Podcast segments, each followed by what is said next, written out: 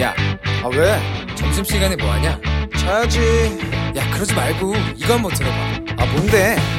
지금 당장 라디오를 켜봐 나른한 오후 깨울 시사 토크쇼 모두가 즐길 수 있고 함께하는 시간 유쾌하고도 신나는 시사 토크쇼 오태훈의 시사본부.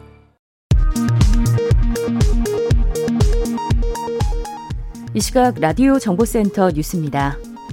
경기도에서 코로나19 무증상 경증 환자를 대상으로 통원 치료를 시작하는 것과 관련해 방역 당국이 향후 일상 회복을 위해서는 이 같은 재택 치료 확대가 불가피하다는 입장을 밝혔습니다. 방한 중인 왕이 중국 외교부장은 북한의 최근 장거리 순항미사일 시험 발사와 관련해 북한뿐만 아니라 다른 나라들도 군사 행동을 하고 있다고 밝혔습니다. 이는 북한 미사일 시험 발사뿐만 아니라 지난달 한미 연합훈련을 염두에 둔 발언으로 분석됩니다.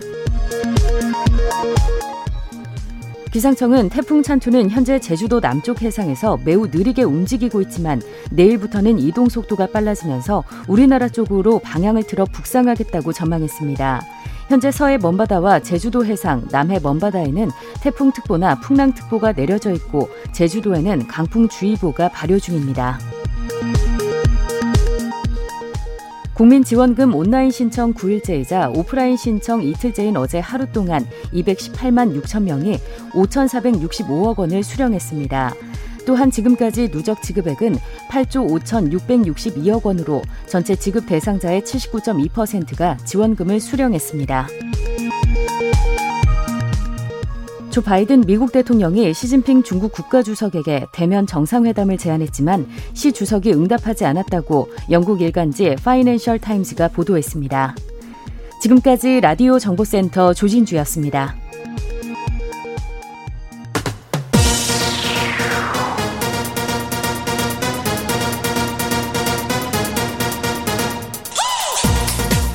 박정호의 본부 뉴스. 네, KBS 라디오 오태훈의 시사본부 2부 시작하도록 하겠습니다. 속보가 앞서서도 음, 말씀하셨습니다만 북한이 동해상으로 미사항의 발사체 발사했다고 합동참모본부가 밝혔는데요. 발사체 비행 특성이라든가 궤도 같은 자세한 재원은 지금 현재 분석 중이라고 합니다. 자세한 내용들이 좀 들어오면 저희가 어, 내일 이번 주 한반도는 시간에 좀 살펴보도록 하겠습니다. 정리해서 알려드리겠고요. 자, 이제 주요 뉴스들 정리해드립니다. 본부 뉴스 오마이뉴스 박정호 기자와 함께합니다. 어서 오세요. 네, 안녕하십니까? 예, 신규 확진자 수 다시 2천 명대가 됐어요. 수요일이라 그런지. 그렇습니다. 아, 오늘 영시 기준 신규 확진자 2,080명 발생했습니다. 네. 어제보다 무려 583명 아, 늘어났는데요. 특히 재확산세를 보이는 서울 등 수도권의 지역 확세 확진자가 1,656명을 나타내면서 코로나19 사태 이후 최다를 기록했습니다. 음. 아, 그리고 전체 지역 발생에서 차지하는 비중도 다시 80.5%까지 올라갔는데요. 네. 방역 당국은 수도권 확산세가 추석 연휴 인구 이동선을 따라서 비수도권으로 번질 가능성 이게 크다는 판단에 따라서 대응책을 모색하고 있습니다. 네. KBS 앞에 시위 차량들이 막 있던데 네. 보니까 결혼식 앞둔 예비 부부 이분들인 것 같은데요. 네, 그러니까 웨딩카 주차 시위를 했는데요. 예. 풍선과 리본 등으로 꾸며진 이 차량 8대, 웨딩카로 꾸며진 차량 8대에 못 참겠다. 결혼 좀 하자. 아, 신혼부부 3천 명, 피해액 약 600억. 뭐 이런 아, 현수막을 내걸고 결혼식 방역 지침 개선을 요구를 했습니다. 네. 웨딩드레스 형태의 원피스를 입은 예비 신부의 1인 시위도 함께 진행이 됐는데요.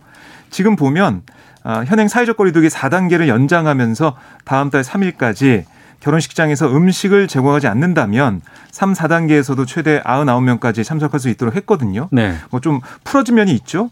또 음식을 제공한 경우에는 참석 인원이 49명까지로 제한이 되는데 하지만 이 연합회의 입장은 뭐냐면 면적과 규모를 고려하지 않고 일방적으로 음. 인원을 제한한 거 아니냐. 백화점이라든가 대형 쇼핑센터는 사람들이 많이 들어가는데 그렇습니다. 왜이 결혼식장은 규모에 상관없이 인원을 제한을 두느냐? 네. 어. 그리고 식사는 하객이 없는데도 2, 300명 분의 식대를 지불해야 하는 그러니까 최소 보증 인원 문제 이것도 개선되지 않았다면서 정부의 추가 조치를 촉구하고 있는데요. 네. 이 문제가 해결되지 않는다면 앞으로 계속 시위를 이어가, 이어가겠다. 이게 전국 신혼부부연합회 입장입니다. 네. 코로나 상황 때문에 중소기업, 소상공인 상당히 피해보고 있는데 이분들에 대한 대출 원금 상환 만기 연장 또 이자 상환 유예 조처 네. 취했다고요. 그렇습니다. 내년 3월까지 6개월 다시 연장이 됐는데요. 네. 고승범 금융위원장은 중소기업, 소상공인 금융지원, 당정협의 모두 발언에서 이렇게 얘기했습니다. 소상공인 대출 만기 연장, 상환 유예 조처 이걸 2022년 3월까지 연장하고 향후 질서 있는 정상화를 위해 보완 방안을 마련해 시행토록 하겠다라고 강조를 했는데요. 네. 상환 유예 조처가 종료돼도 어, 과도한 상환 부담을 지지 않도록 뭐 거치 기간을 부여한다거나 상환 기간을 확대하는 뭐 이런 연착륙을 내실화 하겠다 뭐 이런 얘기도 있었습니다. 아, 또한 정책금융기관을 통해서 약 4조 원 규모의 유동성을 공급하겠다 이런 설명도 고 위원장이 했습니다. 네. 민주당 문재인 대통령이 간첩에 도움받아 당선됐다고 발언을 한 국민의힘 김석기 의원에 대해서 국회 차원의 징계 청구할 예정이라고요. 네, 이 발언이 어제 김석기 의원 이 대정부 질문 과정에서 나왔던 그런 얘기인데요. 네. 청, 청주 간첩단 관련해서 어 거기 어, 자원봉사자가 거기 있던 사람이 문재인 캠프에 있지 않았냐 뭐 이런 얘기를 하면서 이런 어, 주장을 한 겁니다. 윤호중 원내대표는 당 최고위에서 이 김석기 의원의 도를 넘는 발언 이건 선거 결과를 부정하고 국민 대의기관으로서 도저히 있을 수 없는 발언이다. 막말의 정도를 넘는 발언이다. 이렇게 징계 청구 입장을 밝혔고요. 아, 이어서 이 김 의원의 발언에 대해 반드시 국민의힘 당차원의 사과와 징계가 필요하다. 이렇게 강조를 했습니다. 네. 지금 민주당 이낙연 후보 지금 의원직 사퇴 선언한 지 한 일주일 됐는데 네. 오늘도 대정부 질문이 있고 본회의 있는데 여기서 처리된다고요? 그렇습니다. 민주당 지도부가 오후 2시에 예정된 본회의에서 어, 이낙연 전 대표의 의원직 사직안을 상정해 달라고 박병석 국회의장에게 요청하기로 오늘 아침 최고에서 결정을 했는데요. 네. 뭐 지도부는 많은 고민이 있었지만 대선 경선에 임하는 이낙연 전 대표의 결연한 의지와 충정을 존중해서 의원직 사퇴서를 본회의에서 상정 처리하는데 합의를 봤다. 뭐 이런 겁니다. 말씀하신 것처럼 지난 8일 경선 승부수로 의원직 사퇴를 전격 선언한 그런 모습이 보여졌는데요. 이낙연 전 대표가 사실 그동안 지도부와 박병석 의장에게 지속적으로 사직안 빨리 처리해달라 이렇게 요구를 해왔어요. 아, 박 의장은 사직안 처리와 관련해 당과 협의하겠다 이런 입장이었던 만큼 민주당 지도부 요청에 따라 사직안을 상정할 것으로 보이고 또 뭐 과반 이상이 민주당 소속 의원이기 때문에 아마 오늘 처리가 되지 않을까 예상이 됩니다. 네. 국민의힘은 오늘 그 오전에 1차 컷오프 결과 발표했어요. 네, 예비 경선 후보를 8명에서 8명으로 압축하는 1차 컷오프 결과 이게 발표가 됐는데요. 안상수, 원희룡, 유승민, 윤석열, 최재형, 하태경, 홍준표, 황교안 후보가 문턱을 넘었고 박진, 장성민, 장기표 후보가 탈락을 했습니다. 이번 컷오프는 국민 여론조사 80%, 책임당원 여론조사 20% 방식으로 진행이 됐고요. 순위와 구체적인 득표 아, 이게 제일 궁금할 텐데 네. 이거는 비공개에 붙여졌습니다. 이게 음. 나오게 되면 향후 경선에 영향을 줄 수가 있기 때문에 네. 비공개가 됐습니다. 음. 2차 예비 경선은 어떻게 됩니까? 네, 이게 뭐 토론 위주로 진행된다라고 보시면 되겠는데요. 8명의 주자가 내일 TV 토론을 시작으로 총 6차례 토론회에서 맞붙게 되고요. 이후 국민 여론조사 70%, 당원 투표 30% 방식으로 다음 달 8일 4명으로 또 후보를 압축합니다. 아, 그 다음에 최종 후보는 11월 5일 전당대회에서 국민 여론조사 50%, 당원 투표 50% 방식으로 선출이 되는데요. 아, 그리고 눈에 들어온 또 소식이 최재형 전 감사원장 자신의 대선 캠프를 전면 해체하겠다. 아, 이렇게 밝혔습니다. 예. 예, 예. 그러니까 기성 정치인 위주로 구성된 기존 캠프를 완전히 좀 해산을 하고 어, 최전 원장 본인과 실무진 중심의 새로운 캠프 다시 열겠다 이런 취지거든요. 사실 이 당에 입당할 때만 해도 윤석열 전 총장과 함께 지지를 좀 많이 받을 것이다라고 예상이 됐었는데 네. 지지부진한 지지의 흐름 여기에 돌파구를 마련하기 위한 승부수다 이런 분석이 나오고 있습니다. 네. 한국과 중국의 외교 수장 양국 관계 발전에 대한 의지를 재확인했어요. 네, 왕이 중국 외교 담당 국무연 겸 외교부장 오늘 오전 서울 외교부 청사에서 열린 정용 외교부 장관과 한중 외교장관 회담 모두 발언 이걸 보면요. 아, 이사할 수 없는 가까운 이웃이다. 또 서로 떠날 수 없는 파트너다라고 한중 관계에 대해서 얘기를 했고요. 아, 이어 한중 간 교역액과 인적 교류, 상호 투자 이게 늘어나고 있다. 아, 호의 윈윈 네, 이걸 하고 서로를 더 좋게 할 뿐 아니라 국제 지역 문제에 대해서도 소통을 유지하고 힘이 닿는 대로 조율하고 있다 이렇게 설명을 했습니다. 네. 정의용 외교부 장관도 모두 발언해서 한중 양국 한반도의 완전한 비핵화와 항구적 평화 정착이란 공동의 목표 달성을 위한 핵심 파트너다. 아, 또 긴밀히 협력해 왔다 이렇게 얘기를 했고 앞으로도 우리 정부가 추진하는 한반도 평화 프로세스를 일관되게 지지해 줄 것을 기대한다라고 강조를 했습니다. 네. 그리고 문재인 대통령과 아, 왕이 이 외교부장이 만났거든요. 네. 오전 11시에 청와대에서 왕이 부장 접견을 문재인 대통령이 했고요. 한반도 평화 프로세스 재개와 북미 비핵화 협상에 대해서 의견을 교환한 것으로 알려지고 있습니다. 알겠습니다. 자, 본부 뉴스 오마이뉴스의 박정호 기자와 함께했습니다. 고맙습니다. 고맙습니다.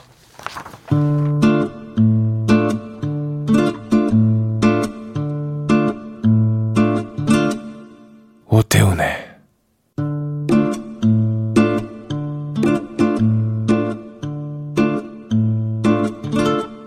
시사본부 1시 11분 됐습니다. 시사본부는 청취자 여러분들의 참여 기다리고 있습니다. 샵 9730으로 의견 보내주시면 됩니다. 짧은 문자 50원, 긴 문자 100원, 어플리케이션 콩은 무료고요. 팟캐스트와 콩, KBS 홈페이지를 통해서 다시 들으실 수 있습니다. 또 보이는 라디오 유튜브를 통해서도 보실 수 있고 콩 앱을 이용해서도 만나실 수 있습니다. 콩 앱 일라디오 채널 화면 하단에 있는 캠코더 마크 누르시면 영상으로도 참여하실 수 있습니다. 전문성과 현장성이 살아있는 고품격 범죄 수사 토크를 지향합니다. 수요일 아는 경찰 배상훈 전 서울경찰청 범죄심리 분석관 나오셨습니다. 안녕하십니까? 안녕하세요. 김은배 전 서울경찰청 국제범죄수사팀장 자리하셨습니다. 안녕하십니까? 안녕하십니까? 예. 아유, 오늘은 다룰 내용들이 장비 이름이 좀 섬뜩섬뜩합니다. 아 그렇습니까? 예, 예. 손도끼를 들고 찾아온 군대 선임 후임으로부터 금전적인 협박을 당하다가 제대한 지 일주일 만에 한 20대 남성이 극단적인 선택을 했다고 합니다. 제대했는데 군대 선임하고 후임이 찾아왔어요. 손도끼를 들고. 예. 사건은 교수님. 예. 사건은 지난달 8월 8일 날 발생을 했는데요. 네. 이분이 사망하신 나- 그 시간은 오후 시간인데요. 네. 오전 10시에 근데 선임, 선임 이제 제대를 했죠. 네. 그다음에 후임, 이게 현역 군인인데 두 명이 그 이 분 사망하신 분이 사시는 아파트로 와서 옥상으로 이 피- 돌아가신 분을 불러내서 어떤 돈을 뜯어냈다고 합니다. 음. 그리고 그 뒤에 어떤 일이 있었는지는 정확히 알려지지 않았는데 오후 4시에 이분이 그때 선택을 했고 네. 그 현장에서 예. 현역 군인이 체포된 상황이고 어, 선임은 선임은 그, 사- 그 현장에 이제 없는 상태였던 거로 보여지고요. 예. 그 뒤에 이제 군사경찰로 인계된 후에 어 뒤에 이제 뭐 구속영장이 기각된 돈 뒤에 팀장이 말씀하시겠지만은 어쨌든 수사가 진행이 되는 과정에서 약간 미진한 부분이 있어 갖고 논란이 음. 있다가 결국은 8월 9, 9일 날 이제 구속된 가해자들이 상태인데 지금 상태가 좀 묘한 원인 너무 시기적으로 너무 늦고 네. 부실 수사 문제 논란이 되고 이 수사 상황은 이 돌아가신 분의 큰 누나가 억울하다라고 뭐 커뮤니티에 올렸는데 좀 안타까운 거는 그 중간에 중간에 있는 누나가 또 극단 선택을 해. 이 동생의 죽음을 너무 안타깝고 또 뭐 어떤 형태든 수사 상황에 대한 일종의 좀 억울함 이런 것이 포함된 건지 어떤 건지 모르겠지만은 결국은 돌아가신 분이 두 분인 겁니다. 아, 피해자 쪽에서 두 분이 남매. 그러니까 아. 한 분은 제대한 분, 그분의 누나. 그리고 예. 이걸 억울하다고 올리신 분이 큰 누나. 이런 상태고 가해자가 둘이 지금 구속된 상태입니다. 그 피해자는 제대를 한 상황이고 그렇죠. 제대해서 집에 와서 살고 있고. 그- 그렇죠. 근데 군대에서 관계를 맺었던 선임들이 찾아 선임이 찾아온 것도 이해가 안 되고 또 하나는 현역 군인이 또 수- 제대한 선임하고 얼마 전에 제대한 자기 고참을 찾아와서 그것도 손도끼를 들고 찾아왔다는 게 도저히 또 납득이 안 되는데 어떤 일이 있는 그렇습니다. 거예요? 남들이 보기 이해가 안 가는데 네. 그 피해자 네. 피해자가 이제 제대한 일주일 됐는데 네. 그 피해자보다 먼저 제대한 선임하고 현재 근무 중인 후임하고 그 찾아왔어요. 피해자를 찾아왔는데 그때 올 때에 후임이 손도끼를 즉 흉기를 들고 왔습니다. 왔는데 문제는 뭐냐면 그 피해자가 선임한테 한 400만 원 상당을 돈을 빌려줬다는 거예요. 피해자가 선임한테 돈을 그렇죠. 손을 빌려줬고 그러니까 선임과 후임이 이 피해자한테 더 돈을 뜯어내려고 더 빌려고 왔는데 이 피해자는 그 전에 아마 인터넷 같은 걸로 아니면 SNS로 300만 원 정도는 돌려달라고 했는데 돌려주기는커녕 오히려 와가지고 협박을 했다는 얘기입니다. 음. 했는데 지금 교수님이 말씀하신 대로 오전 10시경에 왔는데 오후 한 4시쯤에 사망한 걸로 알고 있어요. 근데 네. 극단적 선택을 한 거예요. 왜? 음. 압박과 공포스럽게 뭐 어떤 뭐 협박을 받았겠죠. 그걸로 사망을 한 건데 네. 제가 이해 안 가는 거는 보통 우리가 돈을 빌려주면 채권자가 채무자가 돈을 안 갚으니까 가가지고 이자가 많을 경우에 그 사채업자나 대부업자가 협박을 하지 않습니까? 이 거꾸로 돈을 빌려준 사람이 협박을 받은 거예요. 네. 그 채무자들이 협박을 했는데 음. 그 압박을 못 잊어서 극단적 선택을 했다고 하지만 실제적으로 선임이나 후임이 자살을 방조했는지 아니면 좀 강연했는지 모르겠지만 이 사건이 좀 복잡했는데 아마 경찰에서 그 당시 현장에 있던 후임은 특수공갈로 체포를 해가지고 군사경찰로 넘겼는데 선임 그 사람에 대해서는 사실은 증거를 못 찾았던 것 같아요. 무슨 말이냐. 후임이 거짓말 하니까 둘이 말, 입을 맞춘 거예요. 그러니까 증거가 없다고 봐가지고 참고인 조사를 쭉 하다가 나중에야 구속이 된 거죠. 나중에야 이제 문제가 되고 언론에 나오니까 나오니까 경찰에서 그래 그래 어 이거 좀 사건이 예, 좀 예. 커졌구나 싶으니까 다시 수사한 거 아니에요? 수사했는데 그 중간에 아까 말씀 중간 누나가 돌아가셨다는 부분이 있고 저도 도대체 지금 팀장님 말씀이 이해가 안 되는 거는 지금 아까 상황이 이 사람들이 온 게 오전 10시인데 네. 돌아가신 건 오후 4시인데 음. 현장에는 후임이 있었는데 손님은 이제 사라진 건지 아니면 숨어 있었던 건지 음. 그 부분에 대한 게 알려진 바가 없고요. 그리고 분명히 CCTV에 둘이 엘리베이터 타고 올라가는 상황, 손도끼가 지금 상황이 있는데도 불구하고 왜 그걸 확인하지 않았는지 확인했는지 그걸 확인했다고 하면 두 명이 특정되고 바로 체포를 해야 되는 상황인데 그게 손도끼가 있었기 때문에 근데 이 두 분이 그냥 그냥 참고인 형태로 선임은 아니, 아니요. 그 후임은 체포를 했는데 예. 그 손도끼를 후임 선임한테는 뭐라 했냐면 후임이 선임을 협박했다. 피해자를 협박한 게 아니고 내가 손도끼로 피해자 협박한 게 아니고 선임을 협박했다고 진술했기 때문에 네. 선임을 최초 단계에서는 경찰이 그 말만 믿고 어. 특별하게 무슨 녹취 같은 걸 확인 못했기 때문에 뭐 포렌식 하겠다 시간을 끌었던 건 맞아요. 그러니까 적극적으로 수사를 했어야 되는데 후임 말만 믿고 선임을 이 건을 못했던 그러니까 거죠. 이그 생각인 당시에는. 거죠. 음. 그러니까 그 관계에 대한 사람만 말을 믿고 전체적인 상황에 대한 파악을 안 한 상태에서 그냥 혐의가 짙은 사람을 그냥 놔줬기 때문에 네. 결국은 무슨 얘기를 하냐면은 이 큰 누나의 얘기도 거기에 다시 와서 이 선임, 민간인 선임이 와서 협박도 했다. 음. 중간 누나를. 물론 이거 확인돼야 되겠지만 결국 그렇기 때문에 중간 누나가 사망하게 된 게 원인을 재운 것이 아니냐라는 쪽의 주장을 하고 있는 겁니다. 그러니까 예. 왜, 왜 적극적인 수사를 민간 경찰이 서산 경찰서입니다. 왜 안 했는가에 대한 것이 답을 내놓으라 얘기가 되는 거죠. 네. 그 근데 현역 군인은 어떻게 그 외출할 수 있었을까 뭐 궁금하기도 하고. 아니, 외출이야 뭐 근데 상근대대. 상근입니다. 예. 예. 아, 한번 그래요? 얘기하려고 하는데 예, 예. 예출은 가능한데 중요한 거는 예출했다 하더라도 아까 그 교수님 말만 들어 CCTV 보게 되면 그 손도끼가 보여요. 그 둘이 같이 온다 갑니다. 그럼 저희 같은 경우 일단은 둘이 공모했다 보고 입건을 해야 되는데 그러니까요. 음. 그 후임 말만 듣고 한 20일 정도 늦게 한 것 같아요. 그 당시에. 저는 이거는 뭔가 심각히 설명이 필요한 부분이라고 그러니까 단순히 그 보이거든요. 금전적인 문제 때문에 그 협박을 하니까 자살을 아 극단적인 선택을 했다 이렇게 보기에는 사견치 않은 지점이 너무나 많고요. 예.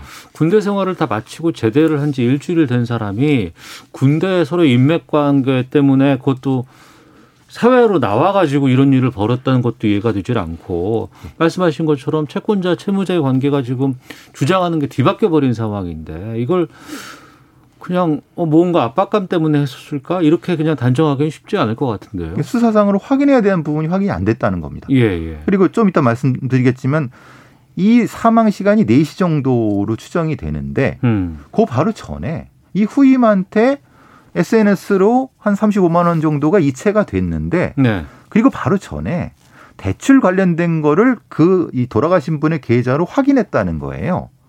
500만 원 정도의 대출을 음. 대출 가능한 여부를 네네. 그러면은 우리가 조금 더 한번 상상을 해보면은 실제로 이렇게 상상할 수도 있는 겁니다. 죽여놓고 그 사람의 핸드폰으로 확인을 했거나 이체했을 수도 있다는 생각을 음. 경찰이라면 당연히 해야 되는 건데 네네. 그걸 안 한 상태에서 당사자의 마음만 믿고 음.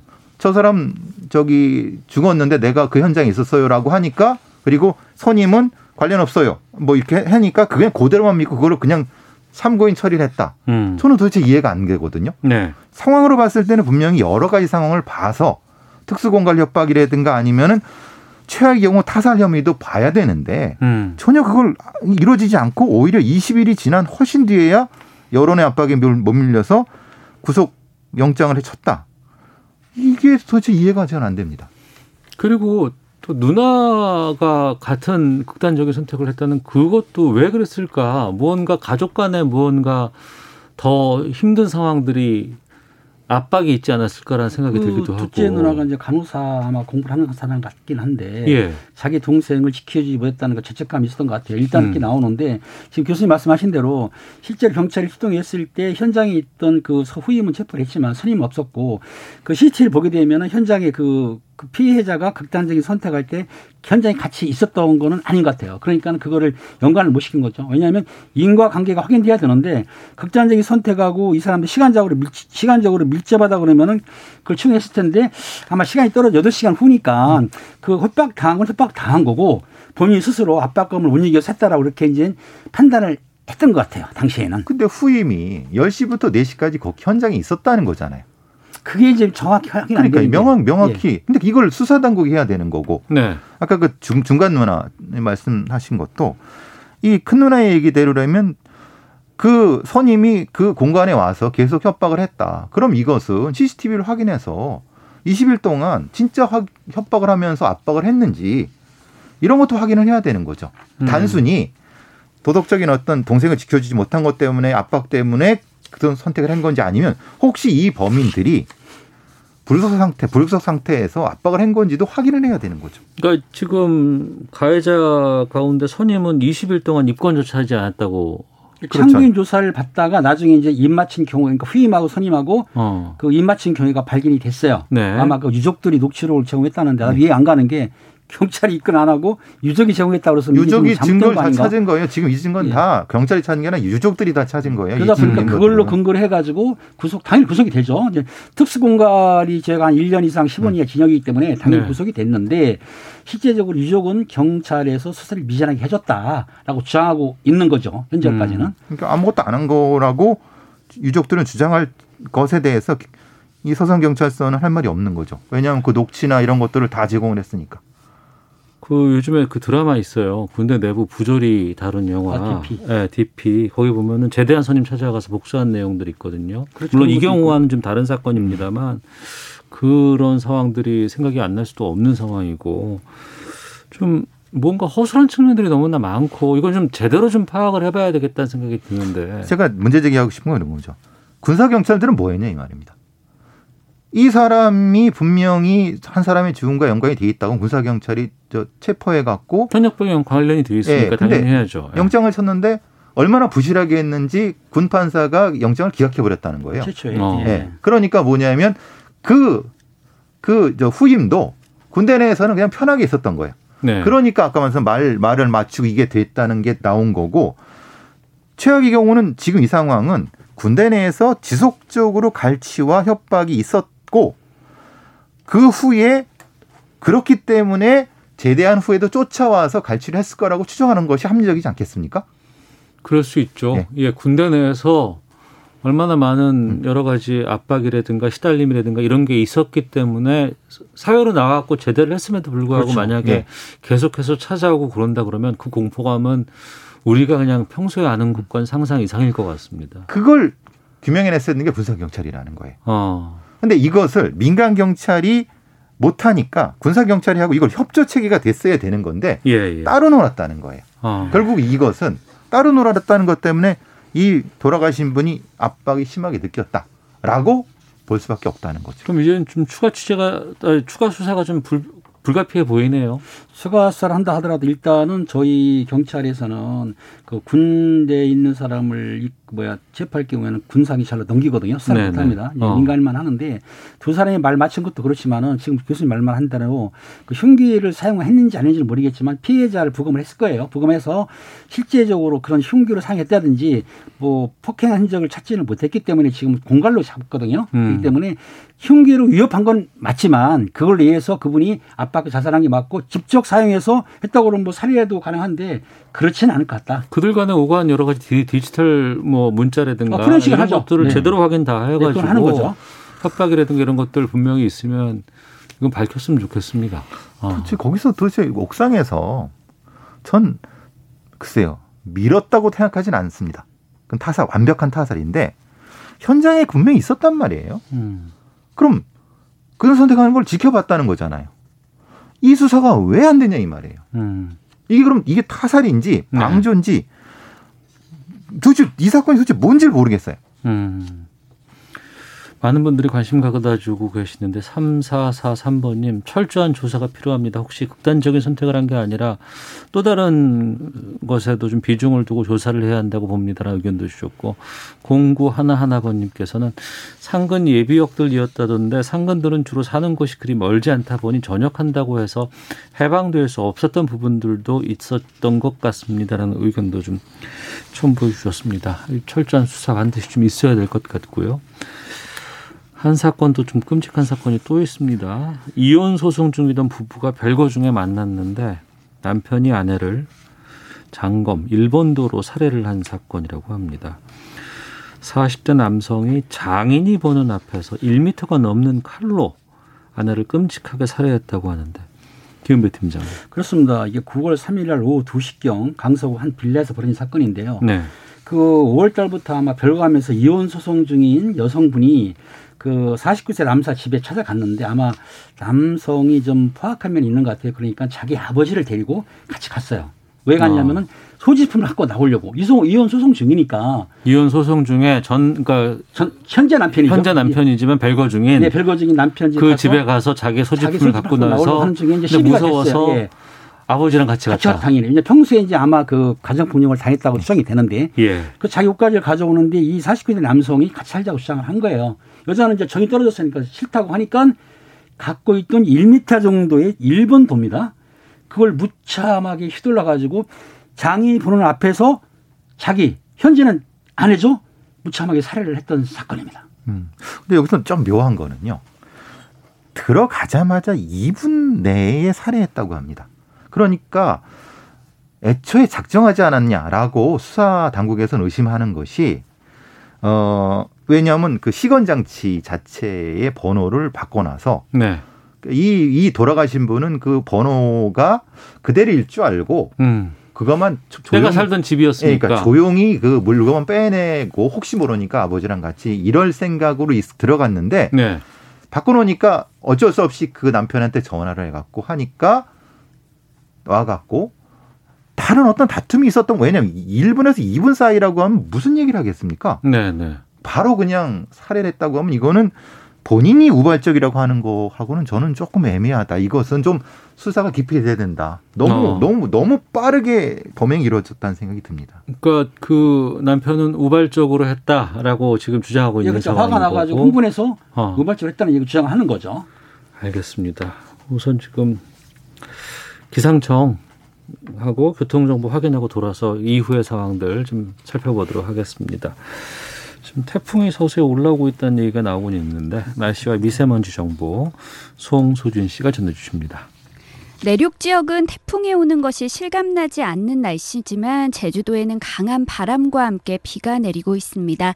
오늘 제주도에 10에서 60mm 정도의 비가 더 오겠고요. 경남과 전남에도 빗방울이 떨어지는 곳이 있겠습니다. 강원 영동은 동풍의 영향으로 내일 오전까지 5mm 미만의 비가 조금 내릴 전망입니다.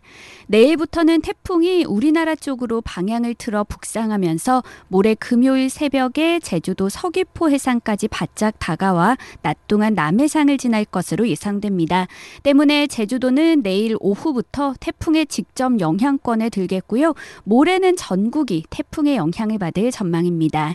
한편 오늘 낮 기온은 서울과 대전, 광주가 28도, 대구 27도 등으로 내륙 지역은 30도 가까이 오르는 곳이 많아서 늦더위가 나타나겠고요.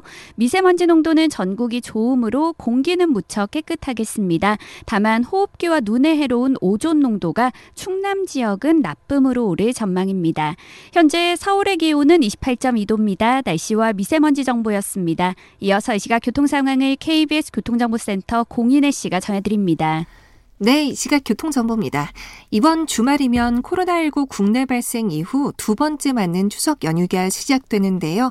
올해도 휴게소 음식은 포장만 가능하고요. 백신 접종의 영향으로 고향을 찾는 분들 작년보다 다소 늘어 고속도로 정체, 귀경과 귀성, 여행 차량이 모두 섞이는 추석 당일과 다음 날인 22일 오후 시간대가 최대로 예상됩니다. 이렇게 명절을 앞두고 있어서 평소 이 시간에 비해 도로 곳곳이 분주합니다. 제2경인선 성남 쪽 인천 시점부터 서창 분기점까지 10km 구간, 영동고속도로 강릉 방향도 반월부터 부곡 쪽으로 10km 가까이 정체가 심하고요. 여주 휴게소 1, 2차로에선 차선 긋고 있어서 이천 나들목부터 여주 분기점 쪽으로 꽉 막힌 정체 이어집니다.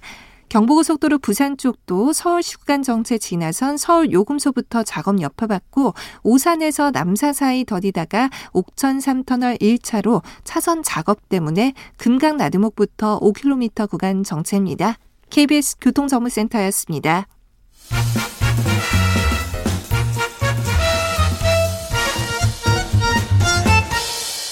오태훈의 시사 본부 네, 아는 경찰 들어왔습니다. 배상훈, 김은배 두 분과 함께 말씀 나누고 있는데요. 앞서 이혼 소송 중이던 부부가 별거 중에 만나 남편이 아내를 살해한 사건 말씀을 좀 드리다가 말았는데 9411번님께서 아이들이 듣지 말았으면 하는 소식들만 있네요. 지난주 백구 이야기처럼 좋은 소식도 다뤄주세요. 라고 말씀 주셨습니다. 그러니까 참 안 다뤘으면 하고 이런 일들이 우리 사회에는 좀 없었으면 하는데 최근 들어서 좀 잔혹한 범죄라든가 이해가 되지 않는 행동들을 수반한 여러 가지 폭행이라든가 이런 것들이 반복되고 있는데 최근에 와서 이게 증가하는 것인지 아니면 요즘 매체가 다양해지고 이런 것들을 보도하는 곳이 여러 곳이 있다 보니까 좀 많이 알려지는 것인지 두 분께서는 어떻게 보세요? 저는 두 가지가 요소가 다 있다고 봅니다. 이전에도 있었던 건데 음. 요새는 이제 영상 시대라고 보니까 특정한 어떤 심리적으로 불안한 어떤 공격적인 사람들이 자기가 보여지는 거에 대한 것을 노출시키는 것을 때문에 더 하는 측면도 있고 네. 과거의 것이 조금 더 어, 드러나는 부분 저는 한 6대 4 정도라고 봅니다. 이 음. 교수님 말한 것처럼 옛날에도 잔혹한 범죄가 없지 않아 있었습니다. 그런데 이렇게 많지는 않았어요. 최근에 사람들이 흉폭해지고 잔해진 건 맞고 또 인천의 메테가 발달하다 보니까 좀 음. 빨리 알게 되는 건데 어떻든 제가 수사를 해보니까 그 전보다는 세월이 흐르고 최근에 더 흉악하고 잔혹한 범죄가 많아졌다. 이거는 어쩔 수 없이 인정해야 되겠네요. 거기다 시각화가 첨부된 자료들, CCTV라든가 이런 것들이 많이 있다 보니까 그전에는 그렇죠. 그냥 글로만 옮길 그렇죠. 때와는 또 느낌이 다르기 때문에 이런 부분들이 좀 있을 것 같은데 앞서서 이제 흉기로 사용됐다고 하는 그런 뭐 기다란 일본도 음. 같은 것들 예.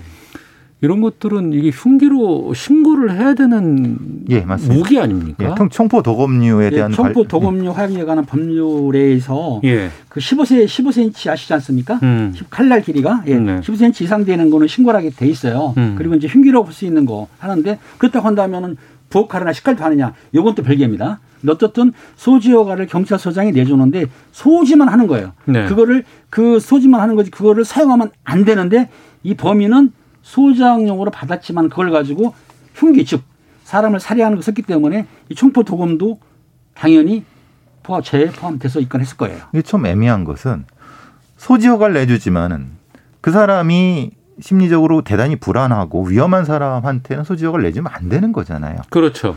근데 그 제한 조치라는 게 너무 너무 미비해요. 음. 그러니까 뭐 마음 먹은 대로 소지할 수 있다 이 정도는 아니지만은 관리는 하고 있지만은 빠져나가려면 얼마든 빠져나갈 수 있다. 그러니까 네. 좀더 촘촘한 이거 이 무, 이러- 이게 진짜 무기급 아닙니까? 이 이거 이 장검이라고 하는 것은. 근데 왜 이런 가정폭력범한테 이걸 소지하게끔 했는지는 전 관리 체계에서 한번 점검을 해야 될 거라고 봐요. 그렇죠. 가급적이면은 이게 그냥 뭐 소장용이라고는 음. 하지만 그럼에도 불구하고 이게 흉기인데 이걸 그냥 단순히 난 그냥 갖고 있겠어요라고 하는 것을 그냥 허락해 주는 거는 그렇진 않습니다. 뭐 심신미약자라든지 마약 상습자라든지 그다음에 형을 받았는데 5년 안 지났다든지 규정은 있는데 음. 그 규정을 빠져갈 수 있는 상황이 발생하게 되면은 경찰 수장 입장에서는 할 수밖에 없는 거죠. 이제 아니, 이런 근데 문제가 틈이 있다는 얘기죠. 그렇게 해서 해, 해줬지만 결국엔 이런 상황이 또 그렇죠. 벌어진 거 그러게, 아니에요. 그렇죠. 그렇죠. 그 책임은 다시 물어봐야 되겠죠. 그렇죠.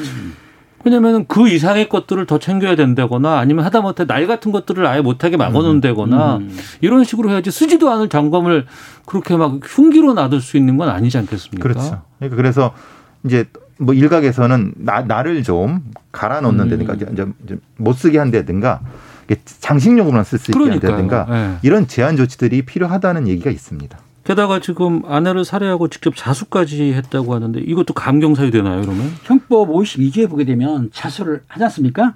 그러면 강경하거나 면제할 수 있다고 돼 있어요. 음. 근데 강경하게 되면 얼마나 이게 참 이 법이 좀 뭐라 잘 된 건지는 모르겠지만은 실제적으로 사형에 해당하게 되면은 무기까지 감형하고 50년 이하 징역. 그 다음에 무기라면은 또 유기징역으로 감형을 하고 이렇게 감형할 수 있기 때문에 한 유기징역 같은 경우는 제가 알기로는 2분 1까지 강경이 가능하지 않습니까? 그러니까 이 강경을 그 이 피의자가 제가 보기에는 강경을 노렸던 것 같아요. 본인이 신고를 한 것이. 매우 의도적이고 형식적인 자수는 우리 수사기관이나 판사분들이 사실은 받아주면 안 됩니다. 그럼요. 근데 이거를 너무나도 고의적으로 이용하는 사람들이 많기 때문에 어. 이거에 대한 부- 어떤 일종의 양형위원회 같은 데서도 심각히 고민을 해봐야 될 부분이라고 봅니다. 음. 같이 갔던 그 아버지는 어떡하십니까?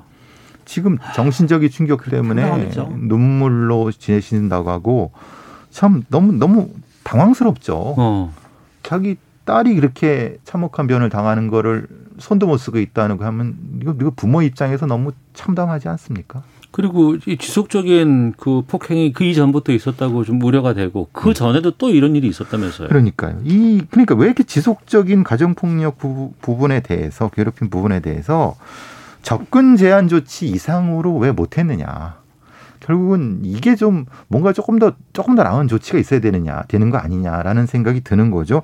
그냥 접근 금지 신청하고 접근하면은 뭐 처벌한다 이 정도 하는데 이게 실효성이 없지 않습니까? 이런 범- 범민들한테는. 이제 물론 그게 이제 그, 그 가해자 어, 가정 폭력을 하더라도 강하게 그 어떤 편법죄를 적용할 경우는 구속도 되고 되지만은 알다시피 그 가정폭력이 범죄가 형법하고 똑같습니다. 그러니까 폭행이나 협박하게 되면은 반사 불벌죄예요. 그 신고를 했다가 그 경찰이 왔는데 처벌 안 해요 그러면 그냥 가거든요.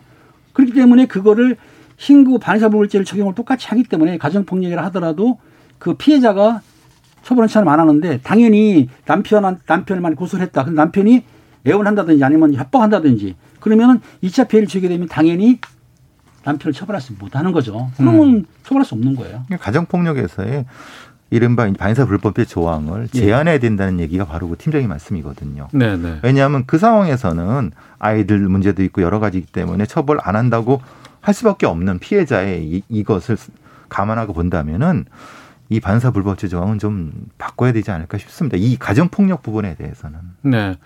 어, 내가 폭행을 저질러도 반의사 불벌죄 때문에 네? 그런 것 때문에 나, 나를 뭐 어떻게 못할 거야 라고 생각하면 더 잦은 폭력이 있을 거 아니에요. 더 심한 폭력을 그렇죠. 하겠죠. 그렇죠. 네. 갈 수가 있는 거죠. 더.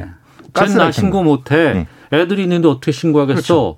이러고 더 폭력적인 행동을 할 거 아니겠습니까? 그렇죠. 그 부분을 분명히 가정폭력 처벌법에 녹여놨어야 되는데 음, 그게 지금 괴리 상태인 겁니다. 그렇군요. 알겠습니다. 이 우리 주변에 이제 이런 그뭐 가족 폭력, 배우자 살인 이런 거 좀 더좀 낱낱이 이 실상 같은 것들을 좀 파악해 보고 혹시라도 이게 빈틈이 있는 건 없는지 좀 살펴봐야 될 것 같고요. 하나만 짧게 보겠습니다. 지난번에 백구 얘기 훈훈하게 좀 말씀을 드렸습니다만 지금 전북 진안에서는 이번에 보니까 배- 이 백군데 고무줄로 입을 칭칭 감긴 채 발견이 됐다고 하고 상태가 상당히 안 좋다고 하거든요. 어떻게 된 겁니까? 그렇습니다. 12일인데요. 어느 그 주민이 아니 시민이 지나가다 보니까 백구라고 하얀 강아지 있지 않습니까? 그게 그 낀 줄에 목줄도 있지만은 입에 입에 고음용 고무줄로 꽁꽁 묶여 있다는 거예요. 묶여 있는 걸 발견해가지고 이제 신고를 한 건데 알다시피 강아지 같은 경우에는 혀로서 혀도 땅구멍 있지 않습니까? 네, 호흡도 네. 하고 또 어. 거기에 체온 조절도 하고 또 입을 막아놓으니까 전혀 음식물 취식을 못했던 거예요. 근데 한 일주일 이상 아마 그랬던 것 같은데 그러니까 일주일이요? 예, 그 정도요. 그러니까 안 죽은 게 다행인데 그 밴드를 풀어보니까 입이 개사가 됐고 피도 흘리고 이 앞발에도 그 긁어가지고 피도 흘리고 이런 상황인데 아마 그 배출이 안 돼가지고 콩팥이 망가져서 신부전증까지 왔다고 하는데 어. 그 동물 수의사는 한 4주 정도 진단이 나왔다고 하는데 이런 네. 잔인한 범죄를 누가 했는지 아직까지 범인은 잡지 못한 거죠. 이건 완전히 이건 인간의 어, 인간의 탈을 쓰고 이렇게 하는 게 그러니까 그냥 괴롭힘의 정도가 아니라 네. 입을 이렇게 한다는 게 말이 됩니까? 이게 지금 음. 아, 너무 참혹해 갖고요. 이게 먹지도 못하고 그렇죠. 물도 네. 못 먹고 아무것도 못 그러니까. 먹죠. 근데 그거를 그냥 내버려 둔 거예요. 길에다가 참 도대체 이런 이 종류의 인간 잡을 수 없어요, 이거? 그러니까 CCTV 지금 찾고 있고 뭐 저기 저기 제보자 찾고 있다고 하는데 네, 네. 이게 이 공간이 진안이라서 거기가 사실 좀 약간 외진데라서 찾기가 그렇게 만만치 그러니까 않은 것 수학이가 같습니다. 경찰에서는 그 마을 가서 일밀 탐문했었는데 네. 그 마을에 있는 개는 아니고 일부에서는 그 백고각이 끈이 달려 있었거든요. 그러니까 아마 지속적인 학대를 당했는데 몸부림치다가 끈이 끊어져 가지고 도주한 거 아니냐라고 어. 보고 있기 때문에 네. 그 근방을 철저히 찾는다 하더라도 좀 쉽지 않을 것 같아요. 어. 아니 왜 이런 일을 해요? 시민적으로 약간 음, 상당히 문제가 있는 사람인 것 같습니다. 이건 완전히 가학적 행위거든요. 음. 오늘 여기까지 하죠. 예, 아는 경찰 김은배, 배상훈 두 분과 함께 말씀 나눴습니다. 아, 좀 이런 이야기 안 다루는 즐거운 아는 경찰이 됐으면 좋겠다는 생각이 좀 듭니다만 여기서 마치겠습니다. 두 분 말씀 고맙습니다. 감사합니다.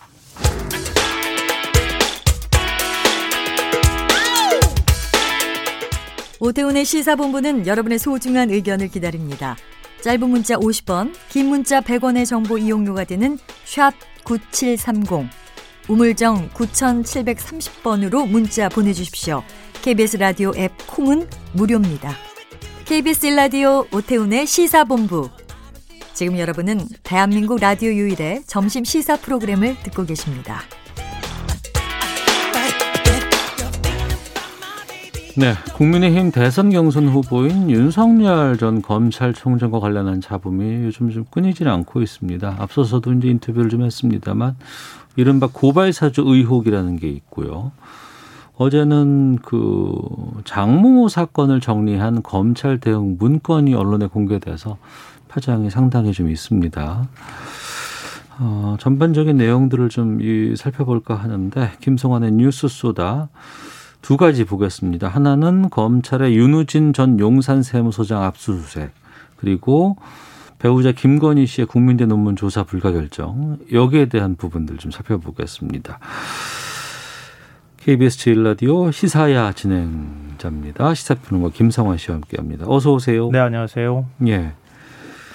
먼저 그 장모 관련해서 이제 세계일보가 어제 또 특종을 하나 냈어요. 네, 맞습니다. 검찰 대응 문건이라는 게 지금 공개가 됐는데 이건 어떻게 보세요? 혹시 기사 보셨어요? 예, 예. 어, 많은 분들이 아마 기사 인터넷으로 읽고 하셨을 텐데요. 제가 가장 먼저 든 생각은 왜 이거였습니다. 그 의문을 제가 좀 풀어드리려고 하는데요. 대검이 작성한 문건이 A4 용지 세장 분량입니다. 네. 그 장모 최 씨가 연루된 사건이 네 건인데요. 네. 예를 들면 도천동 부동산, 음. 이 부동산 투기 문제와 관련돼 있는 거예요. 네. 정대택 씨 관련돼 있는 부분, 정대택 씨라고 지금 계속 어, 이른바 김건희 씨와 관련된 의혹을 제기하는 인물이 있잖아요. 네. 의료법 위반. 음. 지금 이제 1심에서 실형이 나왔다. 지금 보석으로 풀려나게 한 바로 그 사건이고요. 네. 양평 오피스텔 사기 사건. 음. 이제 이 네 가지인데 이 저 윤 전 총장의 장모 최 씨와 대립각을 세웠던 인물들이 관련 사건에 어떤 형사처벌을 받았는지 여기에 네. 초점이 맞춰져서 정리한 문건입니다. 음. 근데 윤 전 총장 측 캠프에서 설명을 내놨는데요. 네. 대검에서 작성한 문건은 맞는 것으로 보여요. 네. 이걸 부인하지는 않고 있고요. 음. 근데 다만 이제 국회나 언론들의 취재 요청이나 질의가 있을 경우에 네. 거기에 답변하기 위한 용도로 단순 업무 차원에서 작성한 것이다 이거고요. 음. 아마 작성한 부서는 수사정보정책관실이 맞는 것 같아요. 이것도. 어, 다만 윤 전 총장 측은 윤 전 총장이 문건을 보고받은 사실이 없고 누가 어떤 경위로 문건을 작성한 것인지도 알지 못한다 이렇게 얘기를 하고 있습니다. 아니 질의라든가 취재 요청에 답변하기 위한 용도로 작성을 했다고 하는데 이 문건에 대한 걸 보고받은 적이 없다고요? 네, 실무 차원에서 어. 어, 알아서 뭐, 그냥 준비한 거고. 그렇죠. 알아서 준비해서 본인들이 정리해 놓은 거다. 네. 이렇게 얘기를 하고 있는데요. 왜 가장 먼저 든 생각이 왜 이렇게 제가 그 질문을 던졌느냐 하면요. 네. 어, 그런 거죠. 우리 일반 기업에도 마찬가지지만 검찰총장이라고 하면 총장과 관련돼 있는 사건, 총장과 관련되는 의혹. 네. 그건 당연히 이제 설명을 해야 되잖아요. 그건 업무죠. 근데 총장 배우자까지는 그래도 어떻게 그 정도까지는 뭐 배우자니까 이렇게 얘기할 수 있지만 총장의 장모 사건까지 총장 검찰에서 챙겨야 하느냐 이건 좀 다른 차원의 문제인 것 같아요. 음. 그게 업무인가요? 그러니까 그 정상적인 업무라고 보기가 어. 근데 뭐 그 이런 조직 생활을 많이 하신 분들은 아 그 정도 할 수 있지 이렇게 또 생각하시는 측면이 있는 것 같아요. 음. 윤 전 총장 측도 아마 그 부분은 생각하지 않았던 것 같고요. 네. 그 정도는 뭐 보통 할 수 있지 이렇게 생각하는 것 같은데 저는 좀 잘 이해가 안 돼요. 왜냐하면 윤 전 총장이 정의와 공정을 얘기해 왔고 조직 내 자기 역할이라는 게 다 있는 건데 검사들이 총장의 장모 사건까지 이렇게 챙겨서 대응 문건까지 만들어야 할 필요가 있었겠는가? 만약에 질의가 들어오면 그거는 장모 최 씨 변호인이 있으니까 변호인한테 물어보십시오. 이러면 그렇죠. 될 것을 왜 내부에서 수사정보 정책관실이 이런 문건까지 만들어야 했는가? 좀 게다가 검찰이. 아니면 알 수 없는 내밀한 자료들이나 정보들도 또 이 안에 상당히 좀 포함이 돼 있습니다. 뭐 검사가 작성했으니까 검찰만 알고 있는 내용도 정리가 돼 있었을 것 같은데요. 어. 하여튼 문건을 작성하는 기본적인 프로세스 자체가 좀 잘 이해가 안 된다. 음. 그래서 뭐 민주당에서는 검찰 사유하다 이렇게 주장을 하지만 거기까지는 안 나갔다 하더라도 이 검찰 내부에 이런 관행이 있었다고 하면 이것도 좀 바뀌어야 되지 않을까 이런 생각을 해봅니다. 알겠습니다. 그리고 이제 배우자 김건희 씨 논문 표절 의혹을 저희가 한번 좀 정리를 한 적이 있었습니다. 네. 그때 뭐라 그랬냐면 국민대 조사 결과가 어떻게 나올지 좀 지켜봐야 되겠습니다라고 이제 맺었는데 결과가 나왔어요. 근데 조사할 수 없다 이렇게 결정이 났다고요? 저희가 정리해드린 게 지난 7월 14일이었는데요. 그럼 두 달 전이네요. 예, 그때 이제 표절 의혹에 휩싸였던 논문이 네 개다. 그러니까 석박사 논문이 전부 다 다 여기에 포함돼 있다 이런 말씀 드렸었는데요. 네. 근데 국민대가 의회의 결정을 내렸습니다. 이게 왜 의회의 결정이냐고 말씀드리냐면은 검증 시효가 지나 본 조사를 실시할 수 없다 이겁니다. 검증 시효가 지났다. 예, 그 우리가 흔히 말하는 법 그냥 그렇죠. 공소시효 지나 네, 네, 이런 공소시효 것처럼. 지나서 네. 굳이 우리가 판단할 필요가 없다 이런 내용으로 요약하면 되겠는데요. 네. 연구윤리위원회가 지난 27월 28일 첫 회의를 열었다 그래요. 예비조사를 실시하자. 그래서 예비조사위원회를 꾸렸습니다. 그래서 8월 10일 김건희 씨를 대상으로 서면 조사까지 실시했다고 하는데요.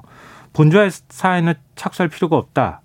근데 그 근거가 뭐냐면 국민대에 2012년 8월 31일 이전의 연구 부정행위에 대해 5년이 지나 접수된 제보는 처리하지 않는다라는 규정이 있다고 해요. 네. 근데 김 씨가 논문을 작성한 시점이 2008년 음. 그 이전 무렵이거든요. 네. 이미 13년이 지났으니까 2012년 8월 31일을 기준으로 한다 하더라도 5년 전으로 거슬러 올라가도 음. 요거보다는 공소시가 이미 그러니까 논문 검증 시효가 이미 지났다. 그러니 아예 조사할 필요가 없다 이렇게 본 겁니다. 아, 논문 검증 그게 시효라는 게 있을까요? 우리가 보통 이제 여러 가지 인사청문회 자료에서 과거에 했던 일들 확인하면서 박사 논문, 석사 논문 이거 표절 같은 것들 다 확인해 보고 그것 때문에 뭐 사죄한 사람들 많이 있었잖아요. 이게 시효가 있어요? 글쎄요, 학계 시효라는 건 원래 없는 거죠. 연구 부정행위에 대한 시효도 없는 거죠. 예, 사실은. 예. 뭐 예를 들면 굉장히 오랜 시간이 지났지만 노벨상 수상도 취소되는 경우도 있잖아요. 음. 그러니까 연구 부정행위라는 거는 애초에 사실 시효가 없다고 보는 게 맞는데 네. 뭐 그렇다고 해서 이 어떤 규정 자체가 꼭 시효가 없다 이렇게 박아둘 필요는 없기는 한데요. 네네.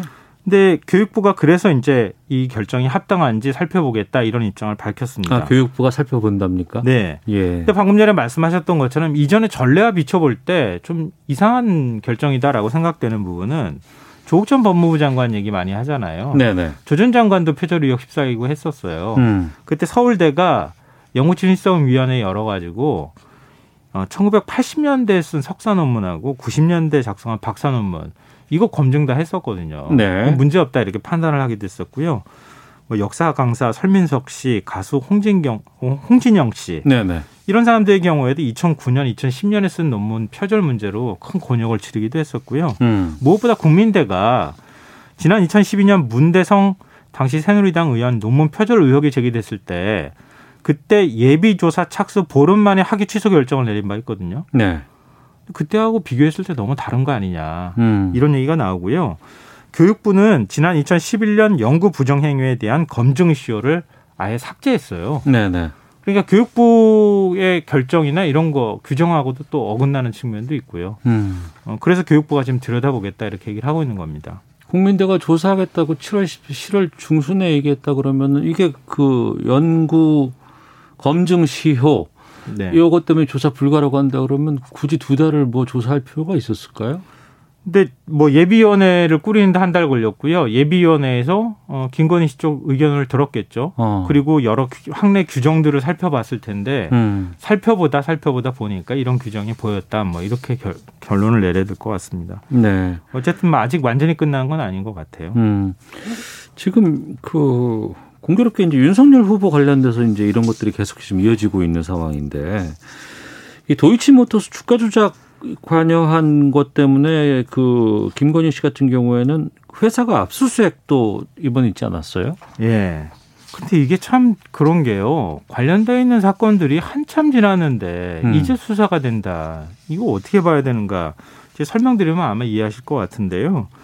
어, 지난 9일 서울중앙지검 반부패 강력 2부가 압수수색을 했습니다. 네. 이 사건이 복잡한데 쉽게 말씀드리면 이런 거예요. 권오수 도이치모터스 회장이 2010년과 2011년 사이에 시세 조정을 통해 주가를 조작했는데 그 과정에서 김 씨가 주식과 자금을 대고 차익을 봤다. 네. 이게 이제 핵심적인 내용이에요. 음. 2013년 경찰이 내사를 벌였지만 사건 사건에서 혐의 없음 판단이 나와서 종결을 했는데 근데 이 논란이 끊이지 않아서 윤 전 총장 인사청문회장에서도 이게 나왔었어요. 네. 근데 그러다가 지난 2월 아, 지난해 2월 탐사보도 매체 뉴스타파가 경찰 내사 보고서를 입수를 해 보도하면서 다시 논란이 커졌거든요. 그때 논란 크게 됐었죠. 네. 그러니까 이게 보통 주가 조작 사건을 그 보면은요 선수가 있잖아요, 이른바 주가 조작하는 사람이 따로 있는 거죠. 음. 근데 이 이모 씨라는 사람하고 공모를 해서 도이치모터스 주식 시세를 조정했다 이런 건데 네. 주가를 끌어올리려면 주식도 있어야 되고 그 회사 자전을 해야 되잖아요. 자금도 있어야 되죠. 다른 사람의 계좌도 필요합니다. 그러니까 김건희 씨가 이 주가 조작을 담당했다고 하는 이 씨에게 주식, 주식과 증권 계좌 현금 10억 원을 맡겼다는 겁니다. 음. 정확하게 이걸 얼마 받는지 모르겠는데 뭐 수억 원을 받다 뭐 이런 얘기도 나오고요. 아직 정확하게 그 얘기가 나온 건 아닙니다. 어 근데 뉴스타파가 보도한 지 두 달 뒤에 최강욱 열린민주당 대표가 김 씨를 자본시장법 위반 혐의로 검찰에 고발했거든요. 네. 그 사건 수사를 지금 이제 뒤늦게 본격적으로 하고 있는 셈인 겁니다. 아, 그럼 최강욱 대표가 고발한 건으로 이번에 지금 압수수색이 지금 들어간 거네요. 예, 그렇죠. 어. 그리고 윤 전 총장 장모 최 씨까지도 여기 주가 조작에 연루됐다고 하는 얘기가 있기 때문에 네. 이것도 좀더 어, 결과를 봐야 될 것 같습니다. 그런가 하면 그 윤우진 전 용산 세무조, 세무서장 사건 이것도 지금 다시 지금 압수수색이 뭐 이루어지고 있다. 그러고 막 하고 있거든요. 이거는 이것도 시간이 좀 꽤 된 거잖아요. 예, 맞아요. 네. 이것도 사건이 두 갈래로 지금 수사가 진행되고 있는데요. 예. 서울중앙지검 반부패 강력 수사 일부가 스폰서 의혹을, 어, 서울중앙지검 형사 13부가 어, 수사 무마 의혹을 수사 중에 있습니다. 네. 그러니까 한 사람에 대해서 두 가지 수사를 하고 있는 건데요. 네. 뭐 스폰서 의혹이라고 하는 것은 예를 들면 이제 윤대진 전, 아, 윤우진 전 용산 세무서장이 스폰서를 옆에다 두고 계속 돈 받고 사업 잘하게 해주겠다 이러면서 뭐 예를 들면 수억을 받았다. 이게 이제 그 돈을 줬다고 하는 사람이 고발을 한 거예요. 음. 그래서 이제 뒤늦게 수사가 시작이 된 거고요. 이 수사 무마 의혹이 윤 전 총장하고 연관이 있는 겁니다. 그러니까 윤 전 총장은 어, 지금 그 최측근이라고 불리는 윤대진 검사장이 있잖아요. 소윤이라고 불려요. 네. 윤전 총장을 대윤이라고 하고 그 윤대진 검사장의 친형이 바로 윤우진 전 용산 세무서장이에요. 음. 근데 윤전 서장이 2012년 육류업자 김 씨에게 뇌물을 수사한 혐의로 경찰 수사를 받다가 해외로 가버려요 그냥 네네. 도피한 거죠. 해외에서 체포되지 않았었나요? 네, 체포돼서 국내로 왔는데 네. 검찰은 그렇게까지 한 사람인데 구속도 않고 2015년 무혐의 처- 처분을 내립니다. 음. 이 뭔가 이상하다는 거예요. 음. 수사 무마 청탁이 있었던 거 아니냐 이런 건데요. 네. 이 당시 대검 중수 1과장이 윤 전 총장이었는데 윤 전 서장에게 중수부 출신의 이모 변호사를 소개해줬다. 이런 의혹이 불거진 상황입니다. 음. 이게 인사청문회장에서도 시끄러웠었던 부분이죠. 그때 심야 이거 또뭐 확인하고 녹취록에 나- 나와가지고. 나와서 난리가 한번 났었죠. 예, 맞아요. 어. 국민의힘 오늘 경선 일자 컷오프 발표했습니다. 이제 부- 이제 경선버스 이제 출발하고 이제 막 달려가고 있는 상황인데 예. 이런 일련의 이런 사건들이 계속해서 지금 드러나 아, 의혹 제기가 나오고 있고 수사가 지금 진행이 되는데 이런 것들 어떻게 될까요? 그래서 가장 관심거리는 아무래도 지지율이 가장 높은 윤석열 전 검찰총장 지지율이 어느 정도 영향을 미칠까 이 부분 아니겠어요. 음. 지금 관련돼 있는 논란과 의혹이 끊이지 않고 있는 상황이거든요. 네. 지금까지는 보수층 지지자들이 뭐 굳이 얘기하자면 정권 교체를 해야 되겠다. 이, 이 어떤 목표나 이런 것 때문에 윤 전 총장에 대한 지지율이 흔들리지 않는 것 같은데 음, 흔들리진 않고 있다. 예, 누적되다 보면 어찌 될지는 모르겠죠. 알겠습니다. 김성은 평론가 함께 했습니다. 고맙습니다. 네, 고맙습니다. 시사본부 인사드리겠습니다. 내일 뵙겠습니다. 안녕히 계십시오.